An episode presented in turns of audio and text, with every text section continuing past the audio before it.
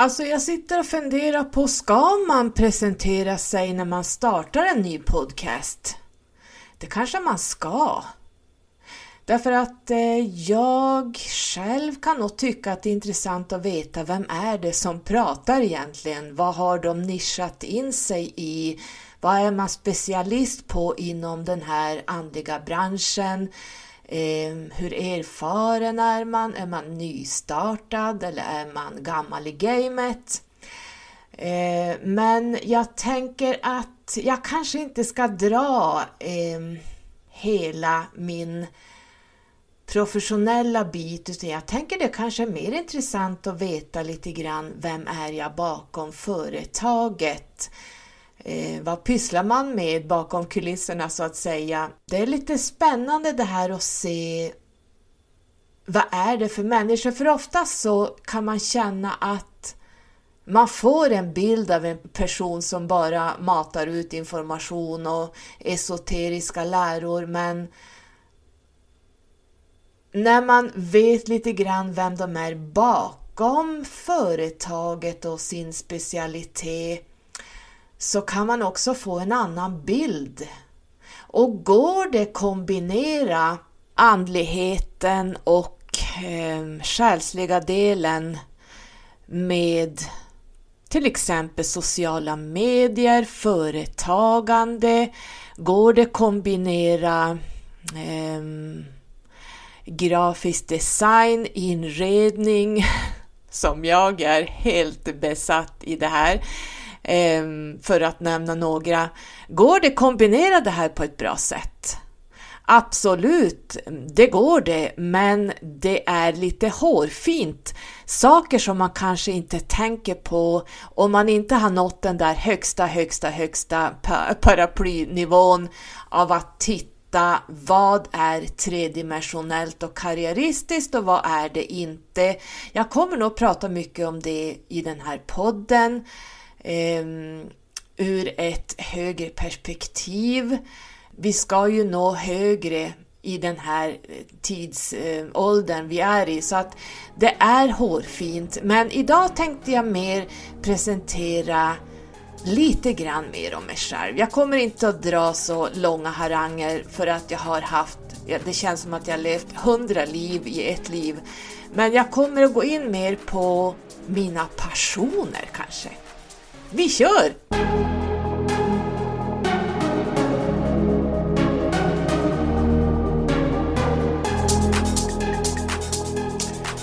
Passionen ja det är den jag drivs av 24-7. Jag är så passionerad så att jag kan inte ens stava till det ordet, men det kan jag ju. Men ni fattar. Eh, Eh, hur kan man leva utan sin passion? Det går inte. Då tappar vi livsglädjen. Vi tappar eh, allt i livet som är värt att leva så kan jag uttrycka mig att passionen måste vi hitta. Har man inte hittat sin passion då måste man börja leta under varenda sten man har. Vad drivs jag av? Vad kan jag göra? Ja men 15-20 timmar om dagen. Man upptäcker att herregud, jag sitter fortfarande i morgonrock, jag har inte borstat mina tänder, jag har håret i knut och tänker att eh, vänta nu, har det gått 20 minuter? Nej, det har gått 10-15 timmar. Det är passion. Så ni förstår, det här med passion, i och för sig, det finns människor som har olika själskontrakt, numerologiska själskontrakt där man ser att det finns mindre passion. Vi kan också se det i astrologin. Men någonstans så har man någonting som man drivs av. Någonting som man man känner bara åh gud, jag, nu är jag i flow. Och det får absolut inte handla om egot. Jag kommer förmodligen att prata om egot och vad det innebär.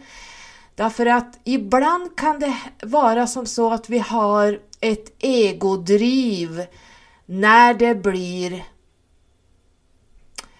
hur ska jag förklara eh, att man blir se mig. Det är skuggsidor som driver fram en passion som blir falsk. Hur ska jag förklara mig? Lite karriäristiskt som där man mer eller mindre åker på räkmackor för att snabbt ta sig upp mot toppen. Man kanske gör en spiritual bypassing, alltså en andlig förbiseelse för att ta sig snabbt upp. Det handlar om quick fix. Det handlar om att inte göra det här arbetet man måste göra i det andliga och mediala och personliga utveckling och det själsliga and you name it. Det här är ingenting som man gör på ett år. Det här tar många år, det kanske till och med tar en livstid beroende på vad man har med sig från tidigare liv, vad man har med sig från sin barndom. För vi programmeras direkt vi landar här på jorden. Så att ibland kan det vara att man är bekräftelsesökande. Passionen blir till exempel i flödet på sociala medier att man Ja, ni vet, bara för några år sedan när Instagram kom, jag var en av de första som hade Instagram direkt, den här appen blev landade så att säga. Eh, och på den tiden var det ju inte alls vad det var idag, men där började det här selfie-träsket.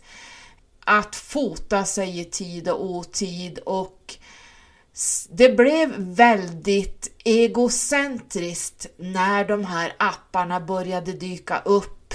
Framförallt då Instagram, vi har också en massa, vi har TikTok, vi har Facebook kanske inte så mycket, men i alla fall Instagram är en enda stor egotripp. Så att det, det, vi kan inte gå, nu ska inte jag hamna där i vad, vad det här handlar om, det jag tänker på nu, men det är inte passion att... Det kan vara en passion, men det är inte en passion som är äkta och riktig, det din själ skriker efter. Utan det är en passion över att det blir egocentriskt. Jag hoppas ni förstår hur jag menar. Jag, hinner, jag kan inte fastna i det här för då handlar hela det här avsnittet om det. Och det skulle handla om lite grann vad min passion är. När jag fick mitt andliga uppvaknande, jag har haft många andliga uppvaknanden och jag kommer förmodligen att prata om det också specifikt. Jag tror jag har gjort det tidigare, men jag kommer att bli mer specifik den här gången.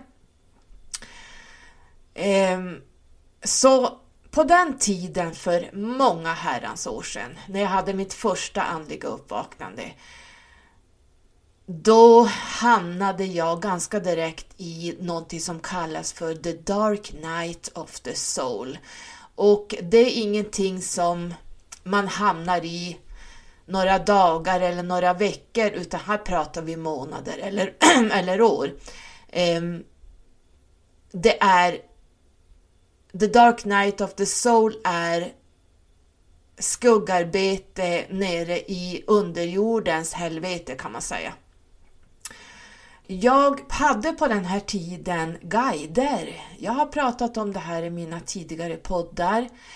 Idag så har jag inga guider därför att jag kan kontakta min Nala, en Sirian guide. Jag är ju en Starseed från Sirius men eh, jag behöver inte han så mycket idag. Jag hade också en Kachina, det vill säga en Hopi-guide som var runt 3000 år gammal. Ehm, hon hette Kachina Minatra, henne jobbar jag ganska mycket med ett tag. Jag har haft några guider som har kommit och gått. Idag har jag inga för att de vet att jag klarar mig själv. Ehm, men i början av ett andligt uppvaknande så har man guider därför att man behöver hjälp hela tiden. Man behöver lära sig att navigera rätt och eh, det, när man blir ehm, efter så här många år som jag har varit i den här branschen och gjort det verkliga jobbet, då, då försvinner de här guiderna, de fasar ut sig. De finns förmodligen där, men de har ingenting att komma med känner jag. Men det första de här lärde mig, det var att ta tag i egot. Eh, det är inget fel på egot. Jag kommer förmodligen att prata om egot. Vi, vi dömer ut egot, men egot är våran sol. Det kan jag säga. Där du har solen, det, eh, solen är egot. Men eh, jag tror att det har blivit ett skällsord just för när det egentligen handlar om bekräftelse. Det handlar om brist. Det handlar om wannabes, det handlar om att man söker att bli sedd på något sätt. Ehm, och här kommer selfieträsket in när Instagram startade sin app. Ehm, att man får den här bekräftelsen av att fota snygga, kanske lite avklädda bilder, I don't know, det finns allting där ute. Um, och jag var en av dem. Inte nu avklädda bilder så, men ni fattar, det var väldigt mycket selfiesar och det var med kompisar och det var utekvällar och det var um, min första Instagram som jag hade på den här tiden, den är borta nu. Det var bara um, det här ytliga. Så jag blev tillsagd i mitt första andliga uppvaknande när jag började förstå ett och annat när jag hamnade i The Dark Night of the Soul i några år. Så var det förbjudet att fota sig. Det var det första de plockade bort från mig. Det fanns inte på världskartan. Så jag gjorde inte det på några år. Och det här var jobbigt ska jag säga er. Därför jag skrek efter bekräftelse här. Idag är jag botad kan jag säga. Eh, naturligtvis så måste man visa sig om man är företagare. Man kan ju liksom inte bara ha en massa texter utan folk vill veta vem är det som är bakom företaget. Eh, naturligtvis. Men ni fattar, det är stor skillnad på det här när man ser att i sociala medier, framförallt då i eh, Instagram, att man bara, bara, bara kör det här perfekta fotona idag har vi filter och allting. Um, filter kan jag tycka är roligt ibland. Alltså filter, visst, det är okej. Okay. Men det får inte bli ett fotande det får inte bli ett fotande för bekräftelse. Förstår ni skillnaden där? Så att jag fick inte fota mig på några år och jag är botad idag. Och ju mer man var nere i The Dark Night of the Soul och jobbade med skuggsidor eh, så började jag även jobba med kollektiva när jag blev skillad på det här och började kunna se saker och ting. Så så började jag se det här med karriärister, ehm, att eh, man eh, åker räkmackor på kändisskap, det vill säga man försöker ta sig fram snabbt i en bransch att hänga med vad som då kallas kändisar. Och det är ju det här, eh, jag ska inte säga att jag ser ner på folk, jag ser att man har en dålig självkänsla när man måste både fota sig med kändisar och hänga med kändisar och filma sig med kändisar. Ehm, ja, det här kan jag prata om eh, hur länge som helst och det ska vi inte prata om idag. Men det var en av sakerna jag började se det här eh, falska fasaden i andligheten som det fortfarande jobbas ur skuggsidor, det jobbas ur egot, det jobbas ur bekräftelsesökande och bekräftelsebehov. Så det har varit väldigt mycket sånt här jag har jobbat med. Och jag ser så små detaljer som inte de flesta skulle märka, men jag ser det och det är därför jag, jag läser av en människa genom att se ett foto, genom texter, genom allting så ser jag var man befinner sig i den andliga sfären så att säga. Eh, men det ska vi inte prata om idag. Det här blev bara en liten sidogrej så man ser ungefär hur jag jobbar bakom kulisserna.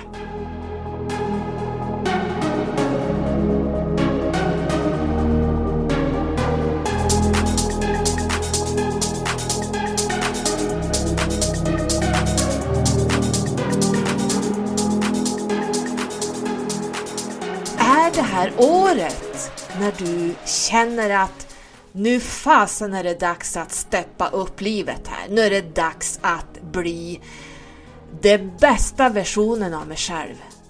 Att börja bygga ett starkt personligt, själsligt och andligt varumärke av just dig. Året när du levlar upp din personliga kraft, själslig som andlig. Då är Numerologipodden helt klart för dig. Jag skulle bli så himla glad om du ville ge mig några glittrande stjärnor i din poddspelare så att fler kan nå den här podden. Ge mig ett bra betyg om du tycker att jag är värd det. Du får jätte, jättegärna och jag skulle bli så glad om du ville tagga mig också på Instagram när du har lyssnat på mina avsnitt och kanske skriva lite grann till mig, till exempel på Insta Stories vad du tyckte var bra med just det avsnittet. Vill du ge mig en donation för det arbete jag lägger ner så kommer det att finnas en företagswish här under i beskrivningen. Glöm bara inte att skriva gåva där. Vill du gå ännu längre förutom det jag säger i den här podden så kan du gå in på min hemsida letskyrocket.se. Där hittar du mina högst avancerade, professionella och inte minst exklusiva tjänster jag erbjuder. Med det sagt, tack för att du lyssnar!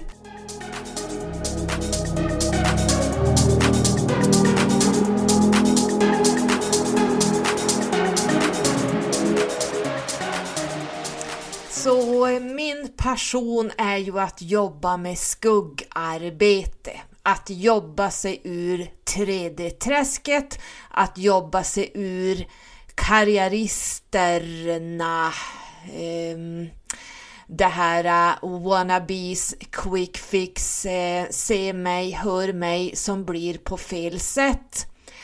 Eh, det är så här samhället är uppbyggt faktiskt. Eh, det är hierarkier där man letar sig upp bland de som har gjort karriär och tror att man kan snålåka på andras arbete. Det går inte, därför att till syvende och sist så kommer man att se att om du blir känd via kändisar nu låter det här lite, ja, men jag kan, jag kan inte förklara det på något enklare sätt för att det ska gå snabbt här så kommer du inte ha dina kunskaper i schack. Du måste själv specialisera dig. Du måste själv gå den långa vägen. Det finns ingen quick fix till att nå en andlig, personlig och själslig utveckling.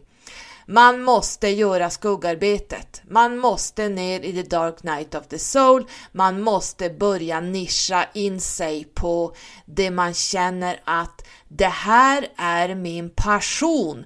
Jag lever, andas och sover det här dygnet runt. Jag kan inte släppa det här. Jag är det här.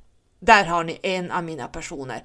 Att jobba med personligt och kollektivt skuggarbete. Att vara unik. Och framförallt också att i den här andliga branschen inte jobba med jantelagen. Jante är förbjudet skulle jag vilja säga. Du ska inte vara för mer än. Du ska inte tro att du är någonting. Vadå professionell?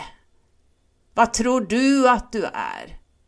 Jag tycker egentligen är det så att man ska titta på de kunder som ger feedback. De kunder som faktiskt återkommer om och om igen. De kunder som faktiskt ger dig nya kunder via rekommendationer. Det är här du har nått dit du ska. Nog om detta. Jag kommer förmodligen att prata mer om det här när det handlar om ett andligt företagande, men det tar vi stegvis. Vad ska jag börja, börja med? Du kan inte prata här. Vad ska jag börja med för passion förutom att jag är professionell esoterisk Numerolog och jag konverterar det här till det fysiska planet. Det är därför jag säger att jag är esoterisk och praktisk numerolog, därför att man måste konvertera de här energierna, hur de jobbar nere på det tredimensionella fysiska planet. Jag håller ju på med många saker. Jag jobbar med tarot, men kanske inte riktigt som man är van att se ute på nätet, utan jag jobbar med betydligt eh, högre läror som jag tror, inte tror någon kan, inte i det här landet i alla fall. Jag jobbar med runor och runor har varit i mitt liv egentligen sedan mormor levde, sedan jag var liten. Ehm, men förut, och reiki förstås, men förutom det jobbar jag grafiskt. När jag är dränerad, när jag är helt slut, när batteriet skriker på rött eller står på rött, inte skriker, men när batteriet är totalt rött. Då dras jag direkt till, det finns inget annat.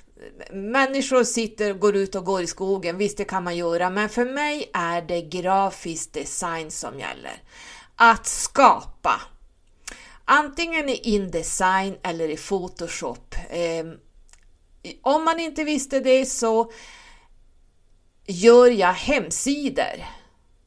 Jag jobbar i Wordpress och Wordpress kan man se egentligen om du tänker dig ett hus som du ska bygga. Wordpress är bara skalet. Och i Wordpress så finns det naturligtvis grejer som man kan bygga en hemsida på, men det blir inte i ögonfallande. Det är bara gråt. Jag, jag, jag får ont i hjärtat när jag ser sådana här hemsidor. Så jag är väldigt innischad på grafiska hemsidor och där jobbar jag i ett program som man installerar i Wordpress som heter Elementor. Det här är trolleri i, det här är trolleri och magi i i hemsidevärlden kan man säga. Här kan man skapa precis allting och eh, jag kommer förmodligen prata väldigt mycket om eh, marknadsföring kring sitt andliga företagande längre fram. Men eh, för att dra det här så är det när jag sitter 15-20 timmar fortfarande i morgonrock, knut i håret och inte har borstat tänderna eh, och med eh, tre pannor kaffe. Då är jag då läker jag. Det är här jag läker mig, när jag jobbar grafiskt. Jag kommer inte in, gå in på hur jag jobbar grafiskt, utan det får vi ta med tiden. Jag drivs också som inredare, alltså inreda hus jag, jag har en fallenhet att dras till gamla hus och gamla slott och det här kommer från ett tidigare liv som jag har varit inne i där jag eh, eller bodde i slottsmiljö. Och som ni vet, ni som har lyssnat på mina tidigare poddar så von Ahn är en adlig ett. Um, vi kommer ifrån någonstans tusentalet och då pratar vi förmodligen, eller egentligen före tusentalet, jag tror vi börjar prata 800-talet efter Kristus och där pratar vi någonstans vikingatiden. Här har jag levt i ett slott. Eh, jag har pratat om det här så jag kommer inte gå in på det, men jag har mer och mer ju äldre jag blev inte alls så länge sedan, kan det vara tre år sedan, jag blev helt besatt av stenväggar, gamla hus och när jag ser gamla hus, för en person som kanske är mer eh, nymodig. Eh, jag har själv varit, haft, jag har haft ganska många hus. Jag tror jag har haft tre, fyra hus någonstans. va. Jag har haft ganska många eh, bostadsrätter. Jag har hyrt en massa hus. Jag har bott på olika ställen i landet. Men jag har varit väldigt eh, minimalistisk i mitt sätt att bo och inreda. Jag har fortfarande det i mig. Jag har lite eh, Eh, dansk designstuk. Allting hos mig har vita väggar. Vitt och svart är alltid min bas. Och jag är helt besatt av svartvit rutiga golv. Det finns en mening till eh, varför jag är det. Det kommer jag skriva om i mina e-böcker. Det här är en sån svartvitt rutigt mönster och det här ser man på vissa, ja ni, ni, kanske vet vad jag pratar om, eh, frimurarna till exempel. Men ni kommer att få lära er mer om det här sen. Men idag så kombinerar jag det här estetiska med det, det, om jag säger 1700-talet och bakåt. Eh, jag kan inte förklara det, man måste nog gå in hos mig och se. Eh, nu bor ju jag i en vanlig lägenhet idag så att det går inte sväva ut som när man äger ett eget hus. oj, oj, oj, oj, det kanske är tur att jag inte gör det. Oh my god!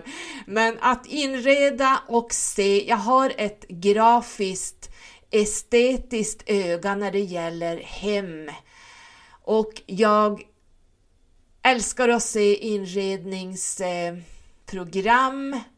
Jag gör om, så fort jag går in i ett hem så gör jag om i huvudet. Jag, ser, jag ändrar om och jag kan, alltså ställ mig i ett förfallet hus eller i en förfallen jättetråkig lägenhet. Ge mig två, tre veckor. Du kommer inte känna igen den när du går in. Det kommer att bli ja, mindblowing.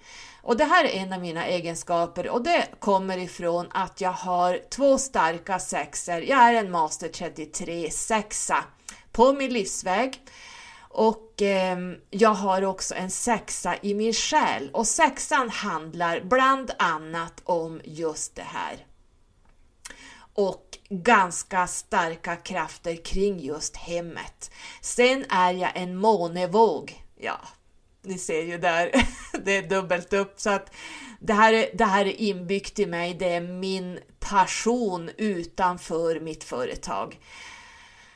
Oh, och även do it yourself grejer. Eh, göra om saker. Jag kan hitta saker på loppisar, jag kan hitta saker på typ billigare kedjor som jag köper och så gör jag om det. Eh, jag kan hitta gamla saker i mitt förråd som jag bara, den där ska jag göra om, det där ska jag måla om, det där ska jag bygga och fixa och tejpa och klistra och allting.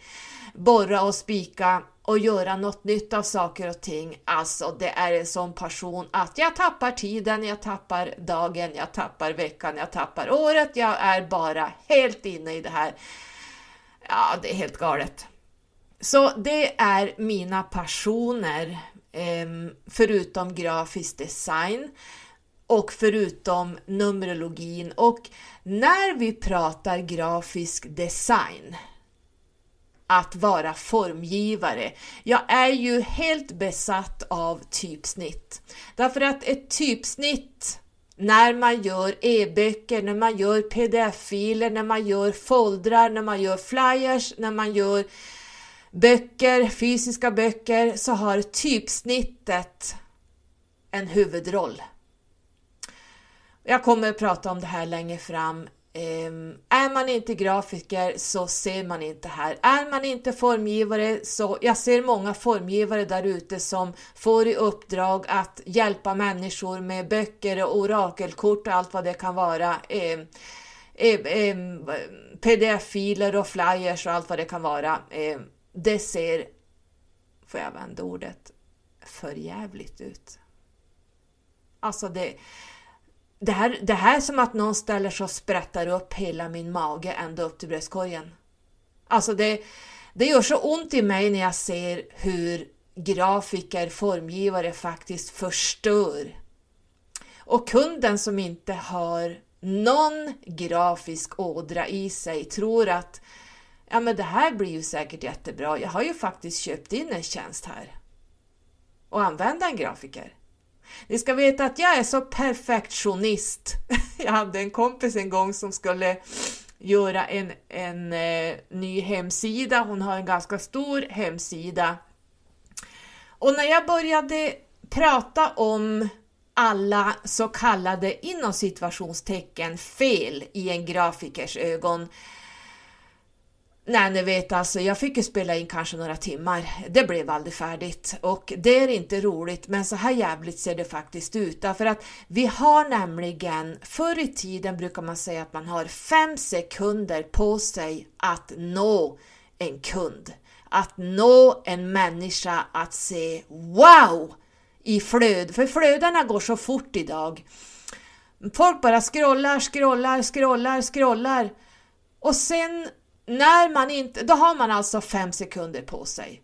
Men idag när allting går så fort, då har man sagt att vi har tre sekunder på oss att fånga någons intresse. Att, för att det första vi ser, det är med våra fysiska ögon. Det är det första vi ser. Och är inte ditt företag i ögonfallande, då försvinner du ut i mängden. Så om man anlitar personer som säger sig vara formgivare och grafiska designers, det, det är bara tragiskt. Och det här med Canva har tagit över. Alltså vi som är grafiker på riktigt, som hanterar tunga program där man gör allting från scratch. Vi gråter när vi ser Canva Instagram. Alltså alla konton ser likadana ut. Det här är inte grafisk design. Det här är ett copy och paste, copy paste, färdiga mallar där allting ser likadant ut. Ehm, man måste ha en egen personlig stil. Man måste vara unik så att när man ser mig, då ska man se, ah det där är Carolas grejer. Det där är hennes typsnitt. Det där är hennes typ av grafik som hon gör. Nu kan jag i och för sig ändra mig lite grann. Eh, jag är ju eh, sån som jag kan tröttna ganska snabbt och en hemsida måste man precis som när man har sitt hem att uppdatera sitt hem. Man möblerar om, man målar om, man köper in nya möbler, man köper in nya detaljer, kuddar, mattor, whatever, krukor, tavlor så är det precis samma sak med din hemsida. Du måste uppdatera den och fräscha upp den ungefär var tredje månad. Så att bakom kulisserna av ett företag är det 24-7 att sitta med sådana här saker. Är ni med? Jag kommer att hjälpa er i den här eran av ett företag och jag brukar, jag säger att det handlar om grafisk design, men det handlar faktiskt om ditt varumärke.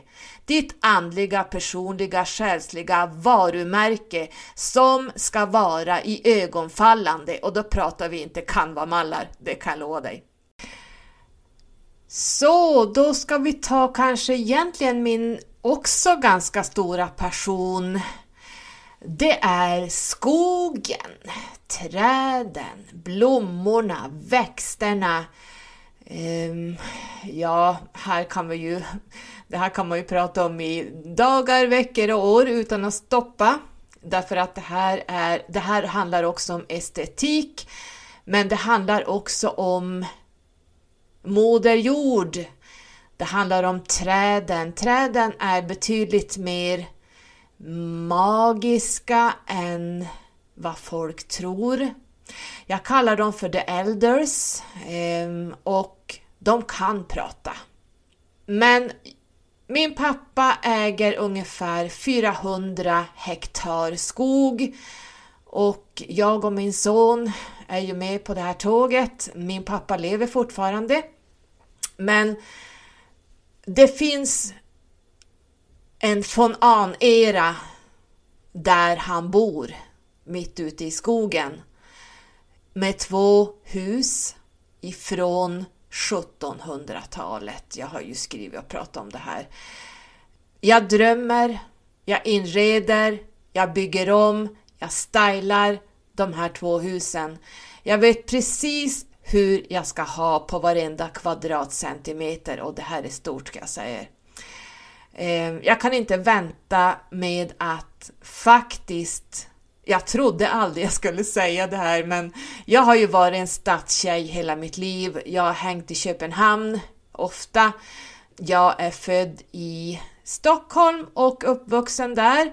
Ehm, flyttade upp hit när mina föräldrar skilde sig eftersom mamma var norrlänning. I och för sig min pappa också, men eh, vi flyttade upp hit. Och sen flyttade jag ner igen när jag var runt 19 20 år, jag kommer inte ihåg hur gammal jag var. Och då skulle jag bara stanna i tre månader, men det blev 10 år. Och sen flyttade jag tillbaka upp hit igen. Så att, ja, det har hänt, jag har levt många liv i, det här livet, åh oh, herregud. Men eh, jag har alltid varit en stadstjej. Det ska ha varit hög puls, nattklubbar, technomusik, hiphop, dance, ja ni fattar det här livet, eh, det är borta. Det tillhör det förflutna. Det var en era och det kan jag också se i mitt själskontrakt att när jag, när jag blev numerolog så, så såg jag, jag såg under den här perioden att det var precis unfolding as it should. Så att det, det kan man se. Ehm, men det är lite roligt att bara bocka av chanskontraktet eftersom eh, Numerologin, eller egentligen universum, är uppbyggt på nummer. Så när vi säger till exempel att eh, lita på universum, trust the universe, då är det samma sak som att lita på Numerologi. Därför att eh, universum är uppbyggt på nummer, så enkelt är det. Eh, så det gäller som neurolog bara att eh, konvertera om det här fysiskt, vad som händer både kollektivt och vad som händer eh, kanske dagligen personligt. Har vi det här runt oss hela tiden, även i vårt så kallade själskontrakt. Det är liksom det. Numerologi är statisk, den kan aldrig någonsin bli fel. Det som kan bli fel är om man räknar fel. Eller om man uppger fel uppgifter. Då kan det bli fel. Jag brukar säga det, eh, fel uträkningar ger helt fel chefskontrakt och eh, missar man en bokstav då får du ett helt annat könskontrakt. Därför att Numerologin baseras på ljudet och varje enskild siffra. Vi är inte året när vi går ner här, vi är inte månaden och vi är framförallt inte dagen. Det, det, det finns ingen tid, månad, år eller dag ute i universum när vi går ner hit. Nej, nej, nej, nej, nej. Utan eh, det här kommer jag förmodligen också att lära er vad det lider. Men för att återgå till eh, skogen så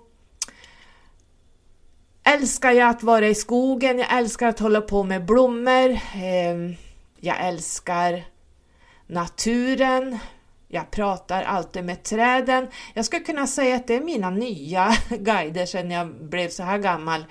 Eh, träden har väldigt mycket att säga och de är så gamla så att eh, Ehm, de har sett väldigt mycket, de hämtar väldigt mycket information, både Oj, nu ska jag inte avslöja för mycket. Jag, jag kommer att skriva om det här i mina e-böcker. Men de är mer än vad man tror. Ehm, det gäller bara att tona in sig.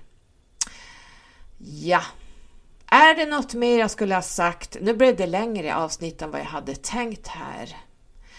Ehm, Men numerologi är det är det mest träffsäkra du någonsin kan pyssla med. Men det gäller att ha rätt uträkningar, rätt läror och här kommer kabbalan in också, sefirot, de hebreiska eh, symbolerna som jag jobbar med hela tiden. Ehm, så det var väl kanske lite det jag hade tänkt säga om mig.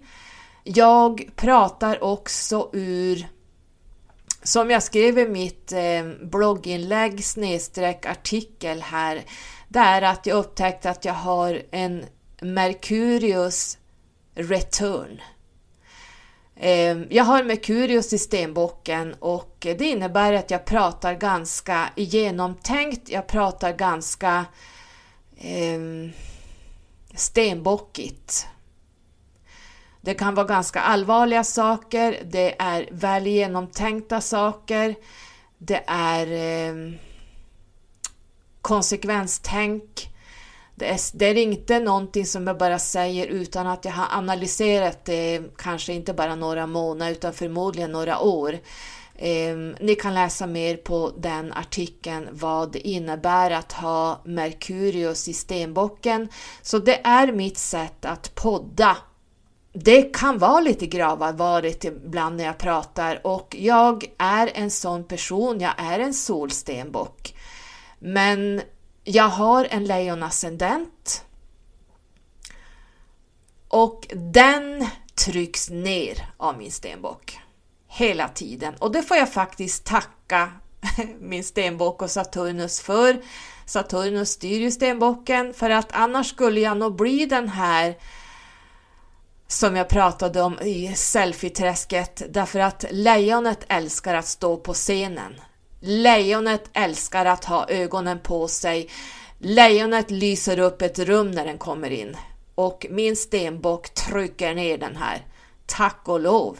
Hur skulle det annars se ut? Jag kanske inte ens skulle hamna i den andliga det kanske jag skulle, men jag kanske skulle bli en sån här som jag pratat om tidigare idag eh, i det här avsnittet.